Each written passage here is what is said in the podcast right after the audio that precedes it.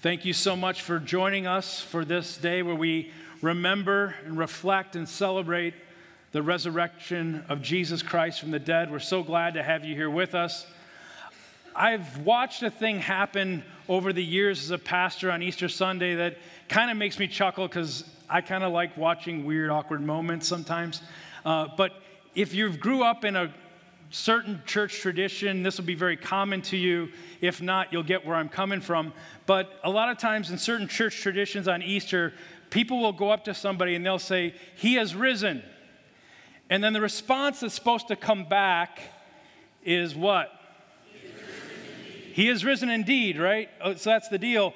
But the problem comes when the person who goes up to somebody and they say, He has risen, and the person they go up to doesn't know the code.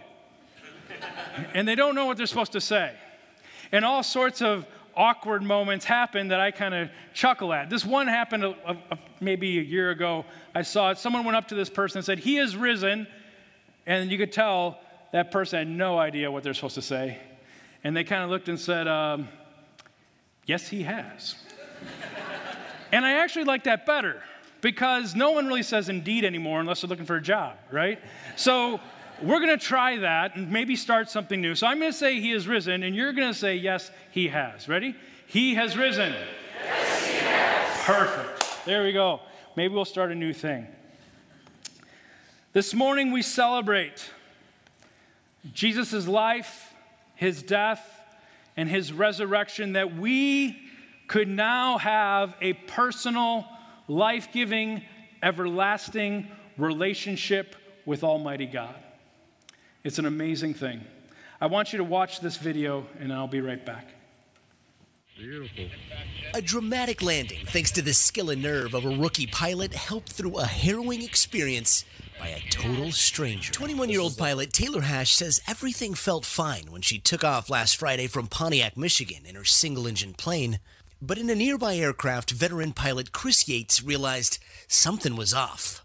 Literally. Just noticed the, the nose wheel, the nose tire, everything fall to the ground and just bounce down the runway. The control tower explaining the situation to Taylor, telling her she was going to have to land her plane without a front tire. Diamond 8 Delta Charlie, you lost your front nose gear tire. Copy, 8 Delta Charlie. Your entire front wheel assembly is on the runway. Roger that. Um, should I remain in the pattern? It was definitely the, the scariest moment I've had um, probably in my life. But Yates happens to be the former director of aviation at SpaceX. He's also a father and says he heard anxiety in Taylor's voice. I was thinking of my daughter and just how um, afraid and alone she probably felt. Yates and the flight controller told Taylor to circle the field until she was ready to land, giving the two of them time to talk. Delta Charlie pilot, what's your name, kiddo? My name's Taylor. And I didn't respond on the radio because I, I just, I couldn't even talk. You know, I was welled up and.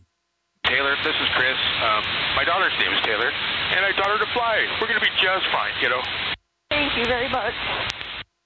And you can really tell how my voice went from frantic, what am I going to do, to, okay, I, you know, I can do this, you know, and that was 100% all thanks to him. With Chris's encouragement, Taylor's confidence grew. You going to be a career pilot? I was planning on it. it's a good start. This is a good story to your legacy, kid. Then came the critical moment. Got a kid. Nice job. Here she comes. The nose is going to come down. You're okay. You're okay. You're okay. Talk to me, kid. Good. I'm all good. That a girl. I'm proud of you.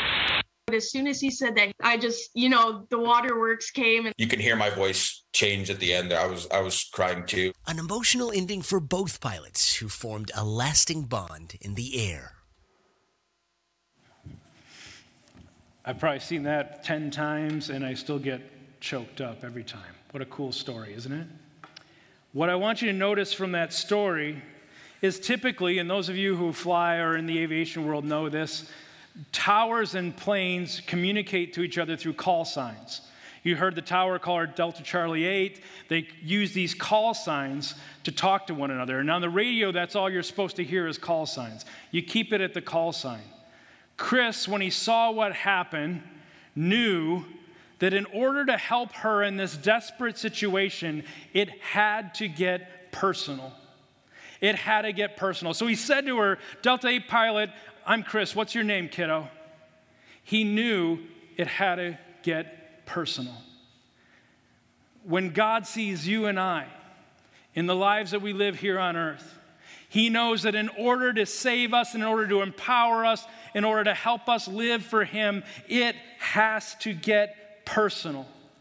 That's what God does. That's what we celebrate here this morning on Easter Sunday in the day that we mark the resurrection of Jesus, that God reaches down into humanity and He gets personal. This is the greatest news any human being can ever, ever hear. That God so loved His creation and wanted to be with them, that when they rebelled away from them, He didn't blow them off, He didn't cast them aside, but He loved them so much that He sent His only Son.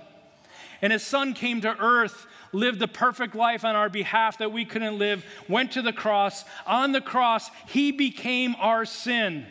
The Bible says, He who knew no sin, Jesus, became sin for us. Then He paid the penalty that we were supposed to pay for our sin before a holy God. And He died, and He rose from the dead. Because even death could not stop God's love. And now He gives us this amazing invitation. This invitation comes to us and he says, if you come to me and surrender your life, you get at least three things. Number one, you get this soul fulfilling relationship that will last forever and ever and ever and have no end. Second, you no longer have to fear death.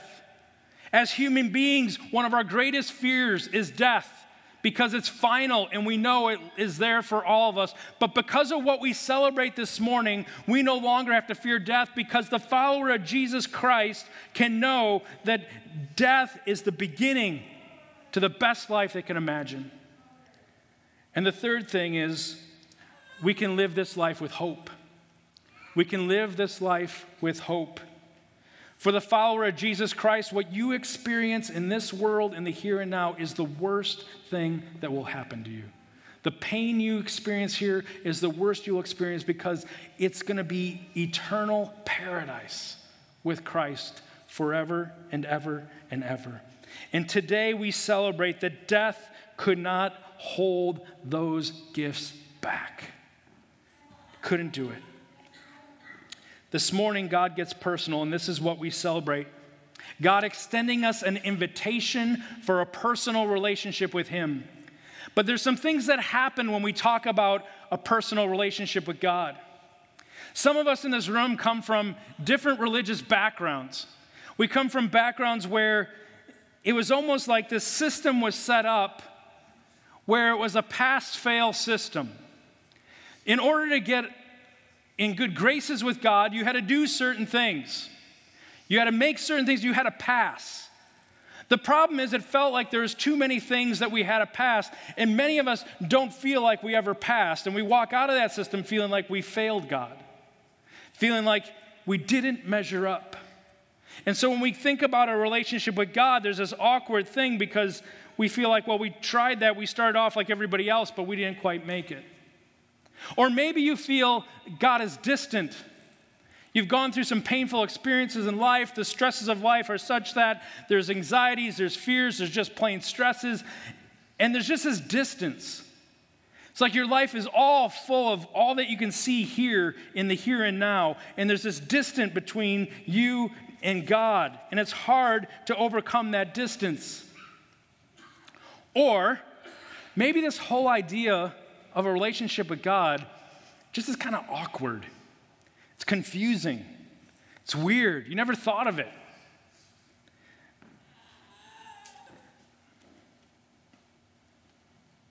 Many of us this morning are in all sorts of different places.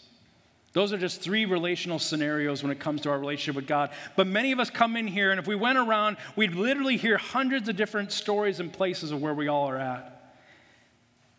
And there's complexities to accepting God's invitation, but this is what I want you to get this morning.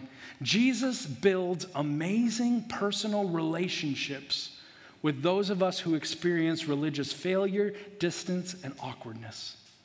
Jesus builds amazing personal relationships with those of us who experience religious failure, distance, and awkwardness. I've seen it time and time and time again, both in the pages of Scripture as well as in the life here and now. I want you to take a look at a painting. This is a painting of the story I'm about to read for you from the Gospel of John. This is Jesus after he rose from the dead.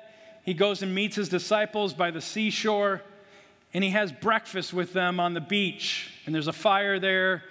You see the disciples in the background taking care of a net because there's just a lot of fish that was, were caught. The sun is rising over the lake. This is resurrection morning, the real one. But I want you to notice something in the picture that isn't there physically that you can look and see. What I want you to notice is that Jesus came to his disciples in their absolute lowest point. They felt like religious failures. They felt like they were distant from him. They felt like there's this awkwardness now, a relationship, because they promised they were going to do all these things when he died and rose again, and they're not doing it. In fact, the opposite of what they dreamed and hoped for is in reality. And they don't know what to do with this resurrected Jesus. It's distant, it's awkward, there's failure, there's all these things going on, and this is the place that God walks into with them. This is the place that God meets them. He doesn't tell them you have to measure up first, get it together, regroup your promise. In the midst of the brokenness, in the midst of the confusion, in the midst of the failure, the resurrection Jesus shows up. And he handles them in an absolutely amazing way. As you look at the picture, listen to the story that I read for you.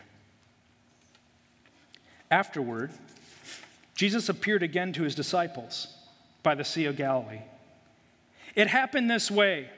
Simon Peter, Thomas, Nathanael from Cana and Galilee, and the sons of Zebedee, and two other disciples were together. I'm going out to fish, Simon Peter told them. And they said, We'll go with you. So they went out and they got in the boat, but that night they caught nothing.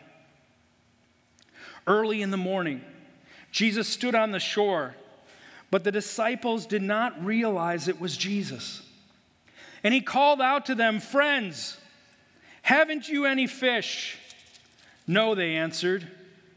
He said, Throw your net on the right side of the boat and you will find some. When they did, they were unable to haul the net in because of the large number of fish. Then the disciple whom Jesus loved said to Peter, It is the Lord. As soon as Simon Peter heard him say, It is the Lord, he wrapped his outer garment around him, for he had taken it off, and he jumped into the water. The other disciples followed in the boat, towing the net full of fish, for they were not far from shore, about a hundred yards. When they landed, they saw a fire of burning coals, and there was fish and some bread on it. Jesus said to them, Bring some of the fish you have just caught.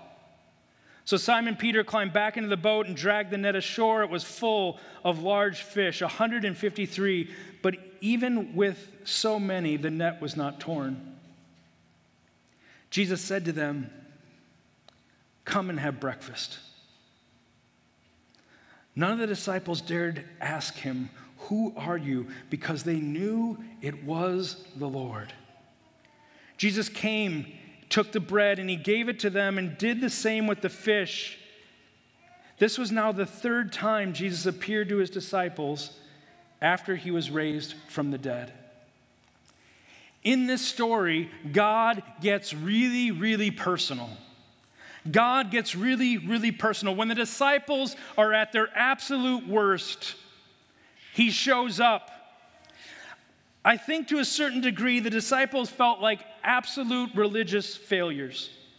They felt distance. They felt like they let him down and it made it awkward.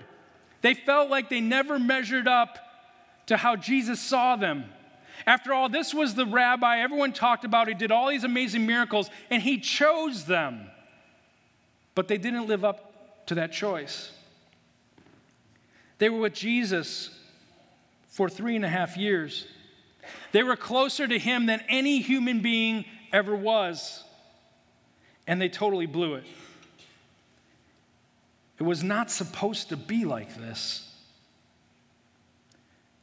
And they did what human beings typically do when we feel regret, shame, and remorse. They tried to escape. Here, Jesus dies. They saw it. He appears to them twice already. Jesus did exactly what he told them he was going to do, and they're still struggling to wrap their mind around it, and they're mad at themselves that they're struggling. They're saying we should beyond, be beyond this. We should be further than this spiritually. Jesus is probably disappointed with us. Can you imagine how they felt? Three and a half years they hung out with God. And when they look at their lives in this great moment where they're supposed to rise up and be these solid spiritual pillars, they can't measure up. They were going to change the world like Jesus told them. But it feels so different now. It feels so strange. It wasn't supposed to be like this. He died.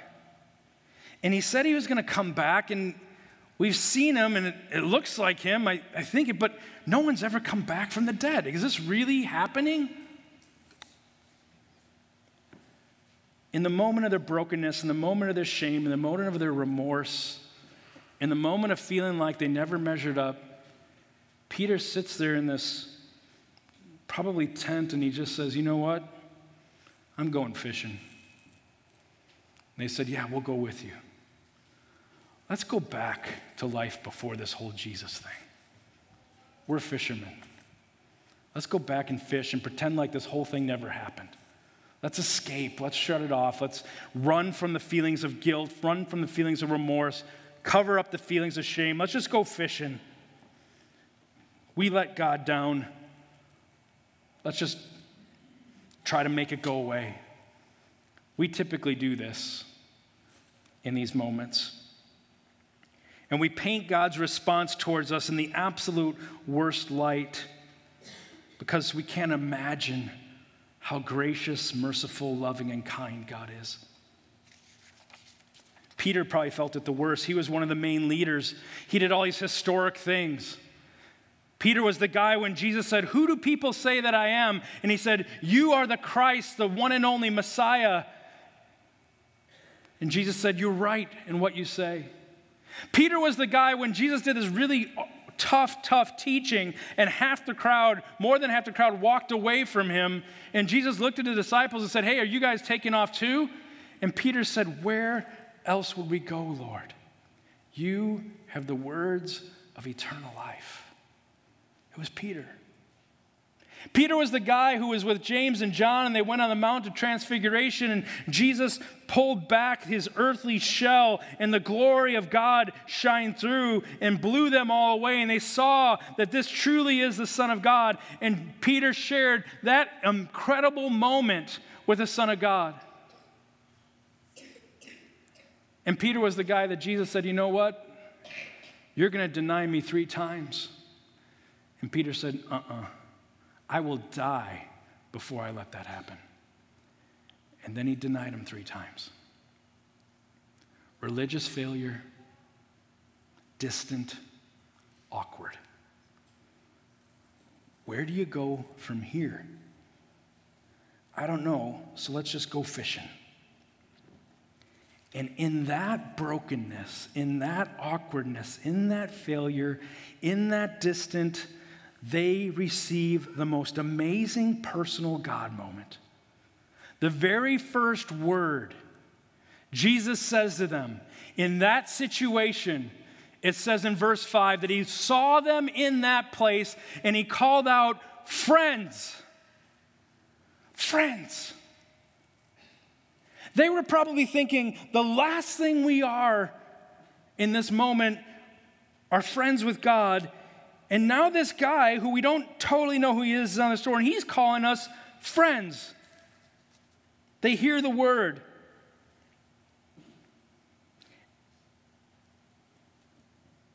And they realize it is Jesus. He has risen just as he said he would. And then Peter, in that dark, broken place, gets this flash of hope. Maybe if I go and make things right, maybe if I lay out some more promises, maybe if I say the right things, he will take me back and restore me. And he can't handle waiting any longer. And so he grabs his outer garment and he dives in the water and he starts swimming towards his Savior. And he's swimming towards his Savior on a hairstring of hope that he'll take him back. And he's probably practicing his speech as he's swimming. If I say this and I do this, and he gets to the shore, and Jesus, we find out later, totally restores him.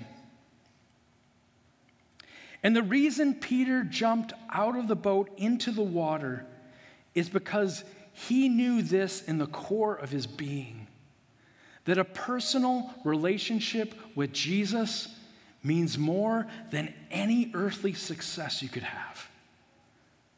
There's 150 fish in a net, and a fisherman blew it off, jumped in the water, and went for Jesus because he no longer wanted to live under the guise of religious failure, distance, and awkwardness. And he knew he could find life in Christ.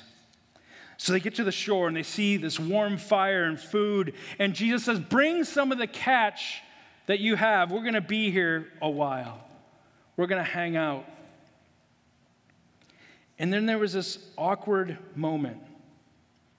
Have you ever been talking about somebody behind their back with another person and all of a sudden they walk in while you're doing that? sure, none of you have done that. I'm the only person that's done that. Of course, that's a dumb question to ask right now because who's going to admit to that on Easter Sunday in church with your family around you, right? So that's my bad.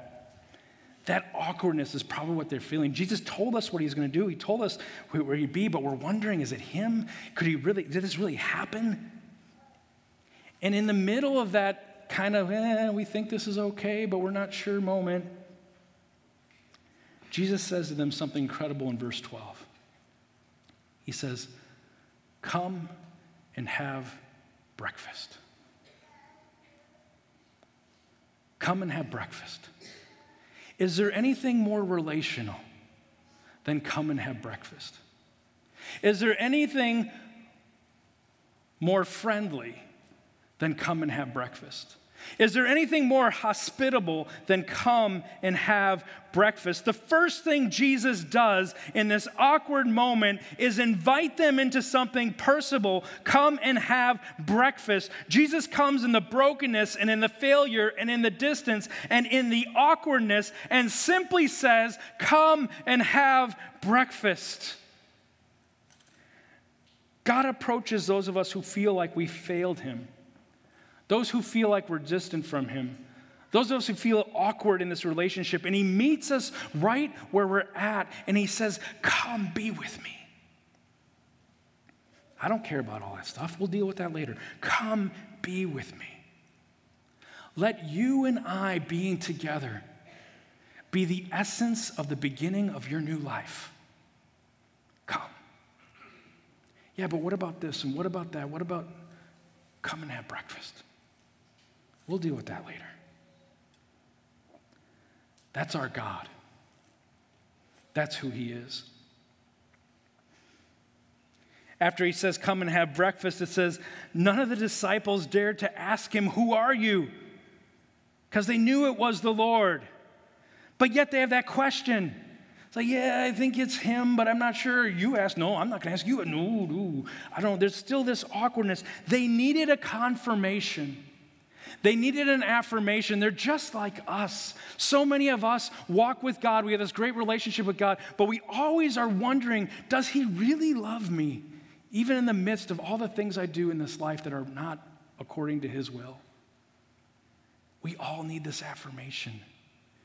They especially needed it, given their past and what they're dealing with. And then look what Jesus does. This is it's amazing. He does this when they're looking for this affirmation, they're wondering if it's really him. Well, can we go back to how it was before all this awkwardness? And it says, Jesus came, he took the bread, and he gave it to them, and he did the same with the fish. This is written by one of the guys who was there, John. He's writing how this all happened. And what we can get from this is Jesus set up a communion Last Supper in that moment. Much like we looked at at Good Friday, Jesus is bringing them back and he's doing it in a way, he's almost recreating the scene of how they were hanging out together before they came to take Jesus to the cross. And he's doing this in a way to say, I accept you. You're mine. We're good. I love you. We can continue just as we were because of the grace of God. And you didn't think I would know you'd be in this place? I'm God. Jesus meets them again and again and again in the spot they are, and he loves them where they are, and he is kind to them where they are. I think Jesus was meeting them in the midst of their confusion and gracefully and gently and powerfully saying, Yes, it really is me. Everything I told you is true. And I'm going to show you some amazing things. And you're going to start walking in the things that we talked about. And you no longer have to fear death. And you no longer have to feel like God will reject you. The invitation is always open. And verse 14 says this was the third time that Jesus, in his resurrected state, initiated this invitation to them. In the midst of the feelings of failure and distance and weirdness and remorse, Jesus is saying, It is me. Even death could not stop my heart intention. I love you. I accept you. I forgive you. You are mine. Happy Easter. Jesus came to earth, went to the cross, died and rose from the dead, so that regardless of your past, regardless of what you have done, you could have an amazing relationship with Him. And that's what He's doing in that painting. Going back to our flight story that we started with. Taylor and Chris have become friends they have this mentorship where they go flying together now. They're friends with one another. This relationship was brought out of a really difficult situation. And we see that with the disciples as well. In their religious failure, in their distance, in their weirdness, this deeper personal relationship with God came out. It's almost like they had to go through that to get to this amazing place where they would be at after this. Because Jesus builds amazing personal relationships with those of us who experience religious failure, distance, and awkwardness.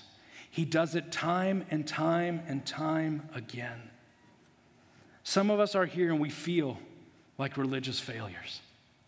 Some of us are here and we feel distant from God, like we didn't measure up. Some of us are here and we feel just awkward and weird, or we haven't even thought about it. The resurrected Jesus this morning meets us right where we're at. And he's loving and kind and gracious and merciful beyond what we can think or imagine.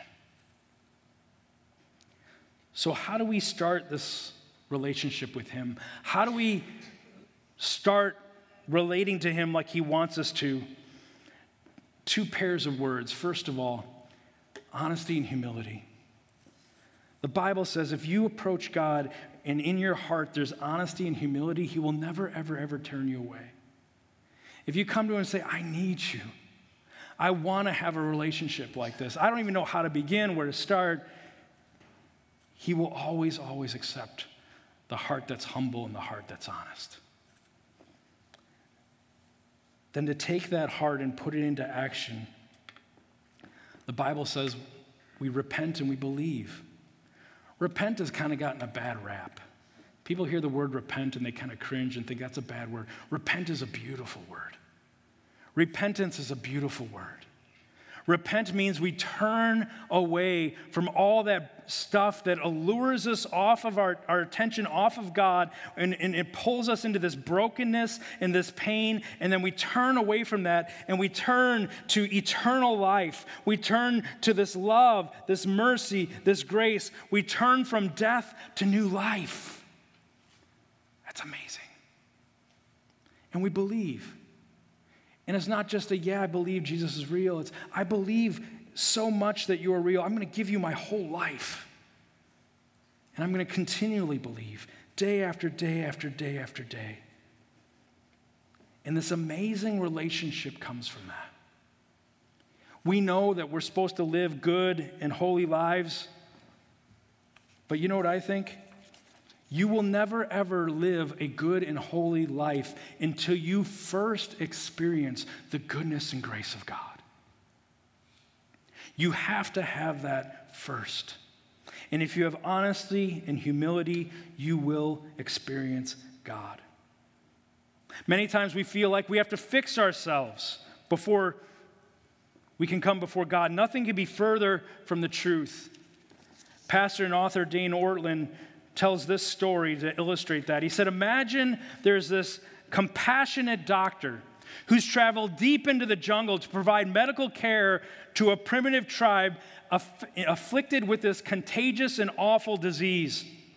He has all of his medical equipment flown in. He's researched. He knows exactly what the disease is. He knows exactly how to treat it. He has all the medications he needs to eradicate this disease at hand. He goes in. He is wealthy. He has no need of financial compensation. He just wants to go and provide care to the afflicted.